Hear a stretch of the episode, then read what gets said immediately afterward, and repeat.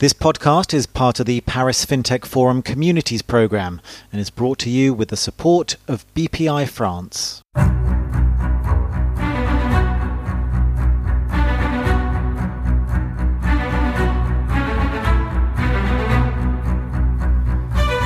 You're listening to the FinTech Podcast, the show that goes deep into the stories, the successes, and failures that went into creating some of the world's most fantastic fintechs.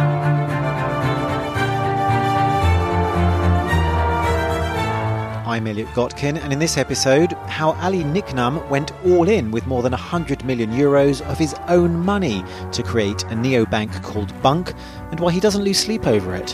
Whenever somebody uh, asks me about, you know, the financial position, you know, uh, how do you feel about investing 125 million in a, in a, in a, in a company, and what if it fails, and what if this, and what if that? I always recite this anecdote me having a phone call with a friend of mine who had just sold his business. And I asked him, like, hey, you know, you're very wealthy now, and uh, what's next? And what, what do you do? And, you know, how's it going? And he said, well, you know, Ali, I think it's really important to keep in mind no matter how much money you have, you can only eat one steak every evening. Ali Niknam, founder and CEO of Bunq, thanks so much for joining me on the FinTech podcast. Thanks for having me, Elliot. It's absolutely lovely to be here. Yeah, it's great to see you again. Uh, so, look, uh, so Bunq is a bank, but what's the difference between a Bunq bank and a non Bunq bank? That is a great question. I think you will find many similarities in cars between, for example, Volkswagen and a Tesla. They're both still cars, but the experience and benefit to the user is completely different. Um, Bunq was founded on uh, the ashes, so to say, of the financial crisis um, founded on the belief that diversity, in a broad sense of the word, is what we needed in a financial system to keep things safe and to keep things user centric. So when we founded Bunq back in 2012, which is quite a long time ago, um, we tried to do things differently from the way bankers would do it. Not because there's anything wrong with it, but because we felt that there should be the freedom of choice so that people had something to choose with. So, one of the things that has always struck me is that when you go to a supermarket, um, especially here in the US, and you want something like ketchup, you'll get 50 different brands. It's different sizes, different prices, different tastes, different color, different packaging, different everything, right? But uh, at the time of the financial crisis, um, you know, if it wouldn't really matter whether you would go to ING or ABN AMRO or BNP Paribas or Credit Agricole. All the products were the same, the experience was the same. Um, and so that had made the entire market very dull and not very customer centric. So when we came about, we took the tech approach. We started with what would make people happy, what would empower them to do whatever they want, whenever they want, with whomever they want. And we started building that. Okay, and I guess the other big difference with other so-called neobanks is that you've got a full banking license for the markets in which you operate. Many other, you know, neobanks that we uh, hear so much about, uh, you know, don't often don't actually have a full banking license. That's correct. So our ideology, our vision has always been to bring change upon the financial sector so that it would become more customer centric because it is a huge foundation, foundational pillar of society, so to say. Um, and having a healthy and diverse financial sector means that its customers, aka you and me, get the freedom to pick whatever suits them best and enriches their lives. So, for in our case, for us, that meant that it was mandatory to have a banking license because otherwise we, we would never be seen as equal to the big guys. Um, and also, we wanted to prove that you could be fully regulated with all of the burdens, but also with all of the safety and the security that comes with it, and yet be different to the other guys. And I think we've proven just that. Right, and I mean, you, you mentioned the comparison between a Volkswagen and a Tesla. Um, I see on your website you also, as well as promising to help clients start saving money, uh, you offer to help them start saving CO2 from day one. So I guess uh, there's a, there's another uh, similarity. Uh, how does having a bank account with Bunq help customers reduce carbon emissions? That's a great question. So here too, you see that you know we look at our users' everyday lives and we see at what we have a look at what matters to them, and then we try to make that as easy as possible. And I think nobody can deny anymore that we're in a climate catastrophe and that it is man-made. Um, but uh, rather than being pessimistic about it, I'm optimistic about it because if it's man-made, it can be man-unmade. So uh, we saw that a large part of our following was very concerned with where uh, you know, the climate was heading and was trying to do whatever they could. And then there too, we applied the Bunq magic in trying to make life easy as much as possible. We figured, hey, what if uh, we would plant a tree for every 100 euros you spend? And we ran the numbers, and it turns out that if you would simply do your everyday groceries and all the other stuff that you buy anyway uh, with your Bunq card, by planting a tree per 100 euros, we will offset your entire CO2 foot, footprint in just two years. And I think when we first saw the results of the numbers, that was very magical to us because you have this giant problem that nobody really knows how to, how to solve. And just by changing your bank account to Bunq, you can make a significant positive contribution. How, how many trees have you planted so far? I think we're nearing 3.5 million trees. That's if a lot of trees. let, let, me check that in a Bunq app, actually. That's a great question. Because That's, we uh, plant uh, so many these days, it's insane. Uh, but I mean, I, I, assume this is perhaps instead of cashback that they might get from another neobank. So I'm just wondering if, if I'm banking with, uh, I don't know, say Revolut or something, and I uh, uh, use my cashback to plant trees or offset my emissions, would, would that be exactly the same? Um, I I'm not sure about that because I think uh, the whole cashback mechanism uh, that exists, for example, in the US, but also the UK, doesn't really exist in mainland Europe. And the reason for that is that in Europe, we have regulated the interchange fees. Um, rightly so, in my personal opinion, because otherwise, I mean, uh, all of the entrepreneurs trying to sell their goods kind of get in a, in a bad position. But so we have regulated it. So the interchange is loss making in Europe, whereas it's profitable in, in, in the US and partly the UK. So I see what you mean as an outsider that might be, you know, uh, perceived as the same. Um, uh, but in reality, it is actually more difficult to get it done in mainland Europe. And by the way, I just looked it up. You can see in the Bunq app in our community tab, we have 4 million trees planted. So so, so lots of trees. Um, what about customers? What kind of traction are we talking for Bunq? So, one of the founding principles of Bunq has always been privacy and putting privacy of our users first.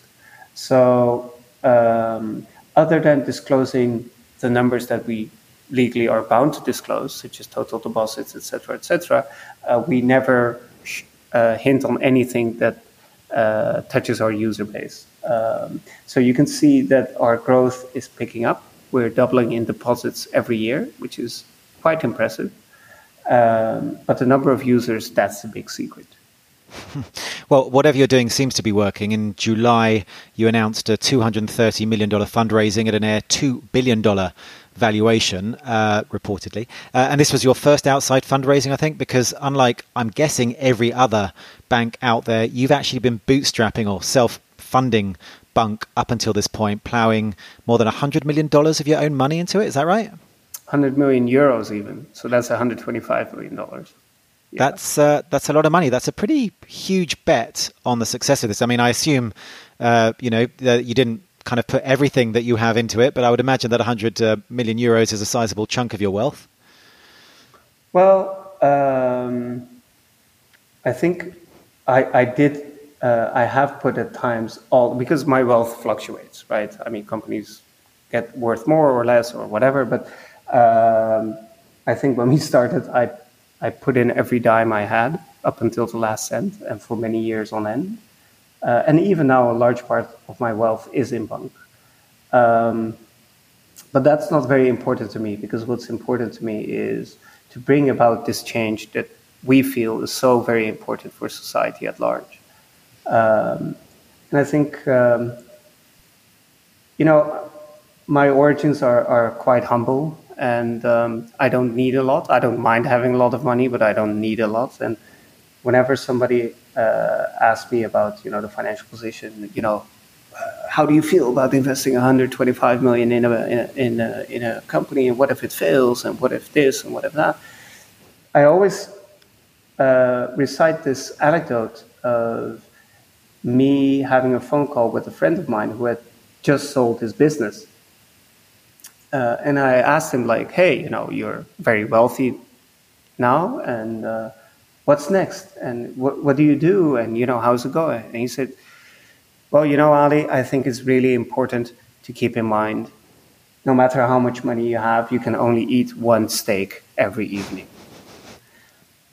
And that always stuck with me.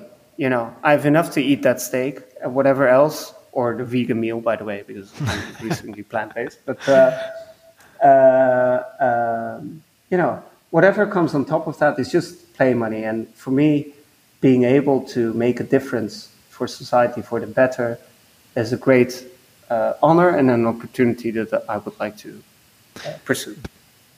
But at the risk of uh, asking you the same questions other people have already asked you, you'd have to be like the coolest person in the world. I don't know. If, I don't know if you play poker and you just kind of have no emotions whatsoever when doing so, but in the sense that you know it's it's a lot. Obviously, it's more than anyone could possibly need for their entire lifetime, 100 million euros. But at the same time, surely you you you would feel a little uh, I don't know upset or uh, disappointed that you know if if everything went into Bunq and Bunq uh, didn't succeed that you know your children and their children would uh, would also you know be unable to take advantage and you wouldn't be able to uh, contribute to philanthropic causes or other things that are your passions.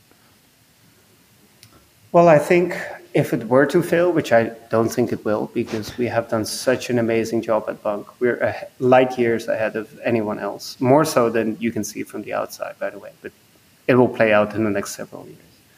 But if it were to fail, then in my book, pursuing something you feel is important is a win by definition. So in my book, it still wouldn't be a failure. And, you know, if I would go bust and I would be bankrupt, uh, I'd still have a place to sleep because way before I started uh, doing all these things, I had a deal with my mom that she would keep a bedroom spare for me so that I had always roof over my head no matter what happened. And as the years progressed, uh, one of my friends, Raymond, who I hold very dearly, built a new house, and I made the same deal with him because every, you know, I've had this question before, and people like, dude, what, what are you going to do if things fail? Well, up until about four years ago, it would be, I'm going back to my mom, and now it's going to be, I'm going to have a place at Ravens. Um, and to me, and I, I know it sounds funny, but that is the way I perceive it. I don't care much about the numbers. That's uh, that's an amazing amazing outlook. I guess by financing Bunq, you also don't have to, uh, or up until now, up until recently, financing it yourself, you don't have to answer to investors who, uh, you know, maybe do care more about the numbers than uh, than, than, you do. Even though I'm sure the numbers are are going, you know, uh, exactly where you want them to go. But um, exactly, and it allowed us to do something that's very important, which is create our own strategy that is completely focused on our users and create a product that they really love to use instead of fiddling and fidgeting with it and just trying to, um, you know, uh, play the valuation game. Nothing wrong with that, but it's just not our game. And obviously, it's a lot of money. So I guess the the, the logical follow up question is is as to where it actually came from. Because I think you, you had some uh, successful previous businesses, which uh, I'm not sure if you if you sold all of them, but perhaps you can tell us about uh, uh how you managed to uh, you know become so well to do and, and be able yeah. to invest such funds into Bunq? Yeah, so um, I started my first company at the age of 16 and my first successful one at the age of 21. Um, that company was called TransIP or is called TransIP, and it is today's uh, today world's third largest domain name and web hosting provider. And that company is uh, profitable, it's healthy, it's profitable, and I've always used those profits to uh, fund my new adventures and endeavors. Uh, and over the years, um, all of those profits basically have gone into Bunq. Um, during TransIP, I also co-founded uh, a data center business, which was at some point in time the largest privately owned data center business in the Netherlands. I did that together with Ray, amongst others. Uh, the person now supplying me with a roof on my head if everything goes wrong. Um, I exited that business last year, not because I particularly wanted to, but because I needed the money for uh, for Bunq and for its growth. Uh, so coming back to your earlier question, yes, uh, large parts of my wealth are within within Bunq. So you know, you know how to say, don't put all your eggs in one basket. Uh, that really doesn't ring a bell with me. That doesn't resonate with me. But as you say, you, you set your, up your first business when you were just uh, 16. What, what was that one about? Um, so that is now 23 years ago. Uh, I'm, you know, astonished to admit. Um, so way back then, um, if you wanted a computer, uh, it was just the early days of, uh, of, of, of, PCs. They had been established, but uh, they would still be uh, assembled one by one, depending on the specs that a customer wanted. Um, and so that's what I set up. I assembled bits and pieces of, compute, of PC parts into a PC. Um, and because I was still in high school, my only sales channel was online. So often I think back and I wonder if I had been more ambitious, whether I could have become Michael Dell because he kind of started at the same time. I, he just had a more successful approach.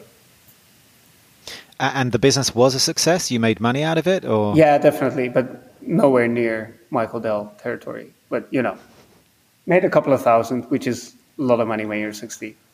Right, I can imagine. Well, look, Ali, going to come back to your story in, just a moment because I just need to remind our listeners that this podcast is part of the Paris FinTech Forum Communities Program for 2021.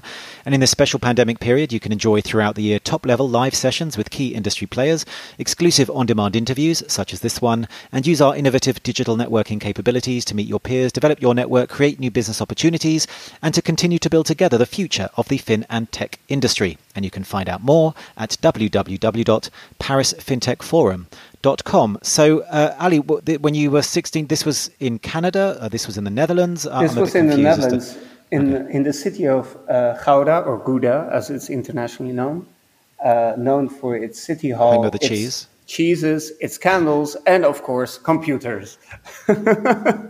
no, just kidding.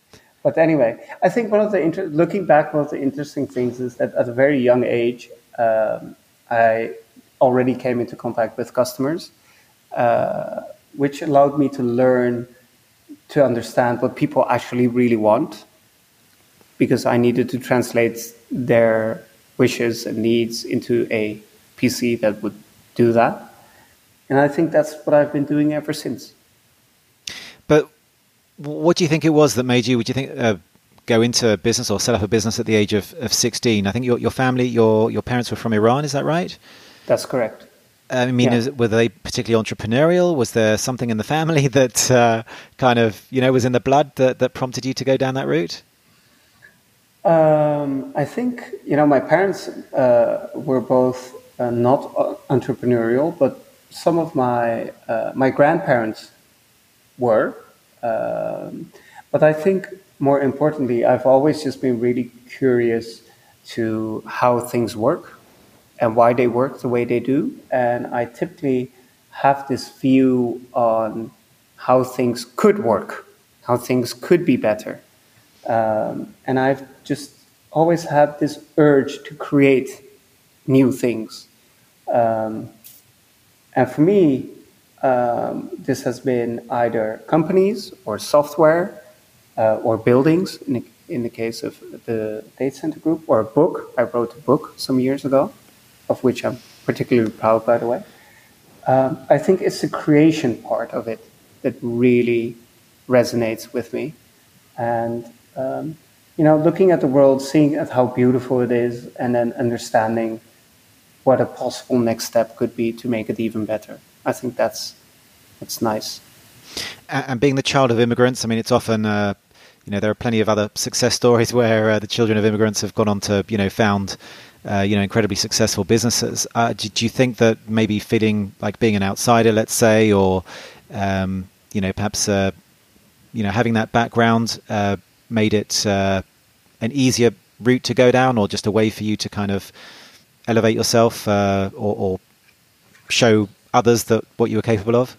Um, I, I don't know because there's I can't A/B test my life, so I don't know what I would be like uh, in a different world. I do know that, uh, or so I've been told, that already at the age of two, I was disassembling phones and rewiring them, and you know, make the ringer ring all the time and stuff like that. So I think this curiosity has always been with me. Um, I do think that being around the world, because I was born in Canada, so I lived in Canada, in Iran, and in, in the Netherlands, and currently I'm in the US. Um, I think being around the world has opened up my eyes uh, and opened up my perception to see, you know, that things can be done in different ways and that there is more than one road that leads to Rome. Um, so I think a lot of people perhaps have this sense of, uh, of, of you know, how things could be better or be improved or, you know, what would suit them better. But because maybe, and this is just me guessing, maybe because they've been brought up in a singular way. In so, for example, in the Netherlands, it's quite common for people to be born somewhere, go to school in that place, grow up in that place, go to university in or near that place, and maybe get a job there. Um, I think then, with such a background, you're more inclined to stick with the you know, whatever the common sense is of that particular place. Whereas in my case, all the decisions I've made in my life have always been a conscious one. Um, I wouldn't want it any other way, but it does make life not self-explanatory, right? No, the, the, the uh, decisions aren't a given. For me, it wasn't a given that I would go to university after my high school. It wasn't a given that I would do computer science. It wasn't a given that I would start a business. It wasn't a given that I would, you know, go to Delft or go to Amsterdam or go wherever I went. All these choices have been co- conscious ones, uh, weighing uh, weighing in and understanding all the pros and cons of each and every decision. Um, I yeah. guess it also wasn't a given that, that you would succeed, but but you were you were always confident that you would. Well, for me, doing the thing that you love and doing it for the right reasons is already success. The rest of it is only, you know, it's only if. Uh, uh, it, it, okay, it depends on what you define by success, I guess. So for me, doing what you love and making a difference for the better is already successful. Now, whether that's accepted and consumed by others as such, that's not up to me to decide. That's up to the others. But I think if you've created an, a fabulous painting, or you have built an amazing bridge, or you have created a piece of software, then you know the monetary value of it might fluctuate, but the fact that you contributed something is a given. And uh, you know, you, have you've, you've talked about um, the sustainable finance part of things in terms of uh, your customers being, you know, caring more about the planet and wanting to reduce their emissions and stuff. I'm just wondering, was was doing good for the planet also a part of your plan when you went into business? Was this always something you wanted to do to not just have an impact on, you know, people's finances or to have a healthy, you know, financial system, but also to actually do good at the same time? Well, not at first. I mean, my very first business at the age of 16 was very much like, hey, I think I can do it. Let's do it and let's see what happens. So, you know, to be able to actually sell a computer for a couple of thousand guilders at the time uh, as a 16 year old, I mean, try selling something. It's quite hard. Even today, selling a thing for money requires a lot of effort. So for me to be able to do that, that was already success. And then being able to do all the admin, delivering it, doing the warranty, making people happy, etc. Then when I started TransIP, um, the challenge there was a technological one. Um, and I was convinced that we could do better than the other players because I saw so many gaps in, in the products that were being offered back then uh, that I was just 100% convinced that we could do better. And for us to be able to do better and get the recognition of so many, that was uh, that was that was success for me back then. Then with the data center, being that's the first time where uh, sustainability really arose because now I knew for myself I could build companies, I could make them successful. Now I wanted to do even more because, you know, I think it's also good to take into consideration that a successful company does a lot of good by itself. It enables its customers to do things that they otherwise couldn't. Um, I mean, the spin offs of TransIP in the Netherlands and in the Benelux uh, have been so vast and big. I mean, we, we support online shops, we support small entrepreneurs, small businesses, we support uh, hospitals, we support so many businesses that rely on us to be able to do what they do. So that's contributing something. And then on top of that, all those people that work at TransIP and are able to, you know, basically feed their children. That's a positive contribution. So, in a certain way, creating something is always a contribution. And then on top of that, once I did that with the data center group, uh, sustainability started to peak uh, around the corner for the first time. And we created our own cooling system. And we made some radical decisions in the way the electric system was uh, uh, was being laid out, which resulted in a significant more efficient data center. So at the time, if a computer server would use 100 watts of energy, another 100 watts would be wasted in you know making sure the server would remain at the right temperature and lighting and you know powered uh, uninterrupted power supplies etc so to us you know, this 50-50 was enormous waste. And we started figuring out how we could do much better. And it resulted in, at the time, a significant mind-boggling efficiency of, you know, you had 100 versus 100 for the old guys, and then we did 100 versus 15.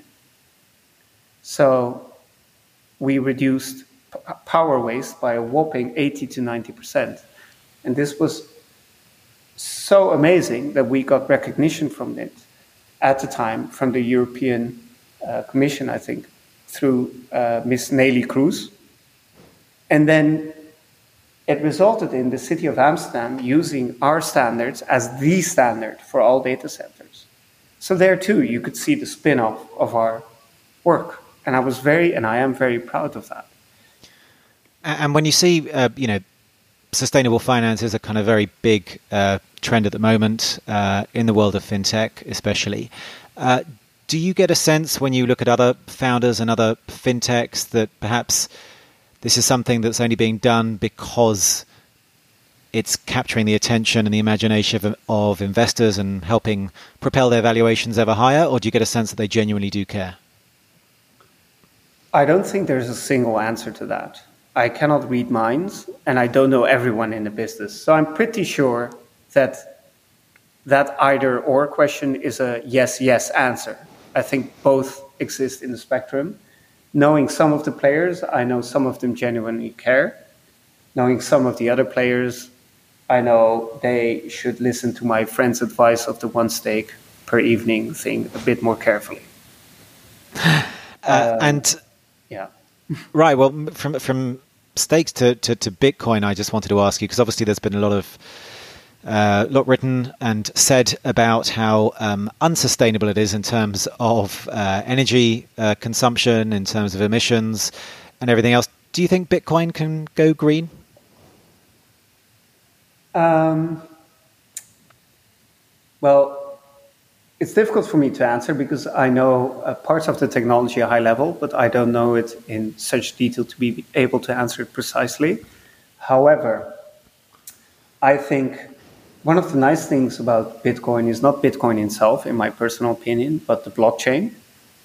I think a lot of people don't really understand what the intricacies of Bitcoin are and what the risks are uh, that are involved with Bitcoin. And slowly over time, I'm happy that this attention of the new gold rush of trying to make money with Bitcoin, because I think that's 80% of the, of the enthusiasm around it, which is a shame because the founding principles were much more interesting in my mind. But anyway, that's maybe a separate discussion. But with this attention, I'm very happy to see that people at large are now starting to question some of the results of using Bitcoin, such as a hugely inefficient power draw, which is inherent, inherent to blockchain technology.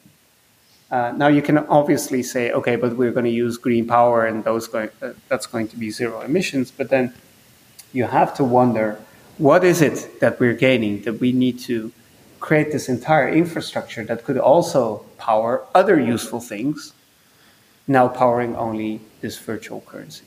I don't have an answer to that. I think we should have a democratic debate about it where people are informed properly, and then as a society, we should make our decision.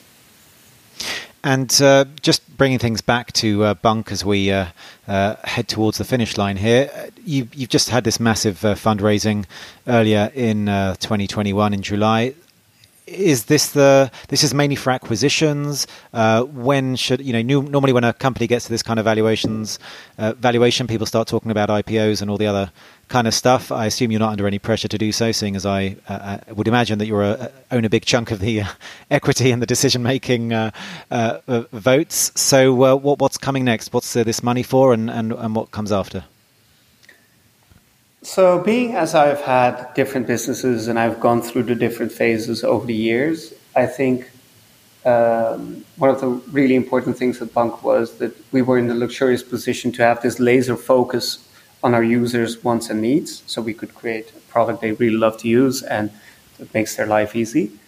And we noticed about, I guess, a year or so, maybe slightly longer ago, that we really seem to strike a chord with with a large part of our users. So, aka, we found product market fit. And in my mind, when a company finds product market fit, it's time to scale up.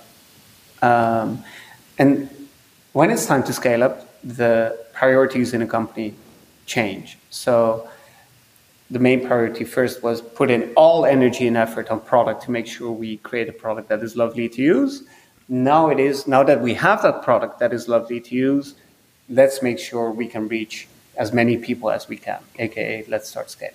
To be able to sc- scale effectively, you need a lot of money, more than I can come up with, even if I don't eat my steak every night. So it was important to find a partner to start rolling this out. Now, here too, being through the loops before, for me it was very important to find the right partner and not just a big bag of money. So we ended up with a partner that shared the same values as us, um, who shared the same long-term view, the same customer centricity, the same passion for sustainability, and additionally, they had a company in their portfolio that was of strategic benefit to us, Capitalflow. So in one move, we kind of hit two targets at the same time, and I'm very pleased with with this deal that still is under regulatory review, by the way. So the regulator still needs to give its blessing. But fair to assume that there'll be more acquisitions along the way uh, as you expand, um, and that perhaps eventually an IPO will be a, an option. I think one of the cool things about Bunq has been that we have always been able to keep things to ourselves until the time was right. You can uh, tell me, Ali. Come on. Yeah, I will tell you, and I'd be very happy to tell you once the time is right. Okay. Well, in that case, uh, that just leaves me with my final question that I put to all guests on the FinTech podcast, and that is this: What is the weirdest or craziest thing you've ever built or done in your life? Uh, that is a good question. I've done so many crazy things. Um, I guess just to name a few. Um, so, making our users happy has always been of paramount in, uh, importance to me, and um, but also innovating has been of paramount importance, and sometimes the two clash.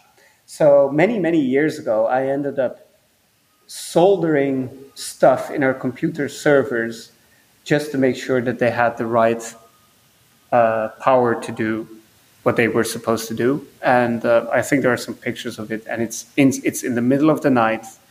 It's quite dangerous. That's why I wanted to do it myself. I didn't want anybody else getting hurt. Um, I, I, was soldering something while the device was still on. So I think that would that would probably that qualifies as stupid qualifies. rather than crazy. well, it's only stupid if it fails. right. Well, we're, we're glad that uh, that uh, didn't, uh, you know, uh, leave you burnt out or uh, or with any other problems, and that you're here today to uh, to found and run Bunq and to talk to us all about it. So, Ali Niknam, founder and CEO of Bunq, we thank you so much for joining me on the FinTech podcast. Thanks for having me, Elliot. It's been great. It's easy to be cynical about entrepreneurs and their motivations, but speaking to Ali, you really get a sense that he means every word. He really wants to build a different bank and help customers save the planet by planting trees. And he really doesn't care about the 100 million euros he's ploughed into Bunq, because by pursuing his passion, he'll succeed even if the neobank fails. Of course, with a valuation approaching $2 billion, this thought experiment may already be academic, despite the incredibly high stakes. So thank you, Ali Niknam, and thank you for listening to the FinTech podcast with me, Elliot Gotkin, now part of the Paris FinTech Forum Communities Programme. If you like what you heard, you can subscribe wherever you get your podcasts, and you can get updates and listen to all previous episodes via the website www.parisfintechforum.com. If you have any comments, suggestions, or feedback, you can find us on LinkedIn and on Twitter at ParisFinForum or at Elliot Gotkin. That's it from me. Thanks again to BPI France for sponsoring this podcast.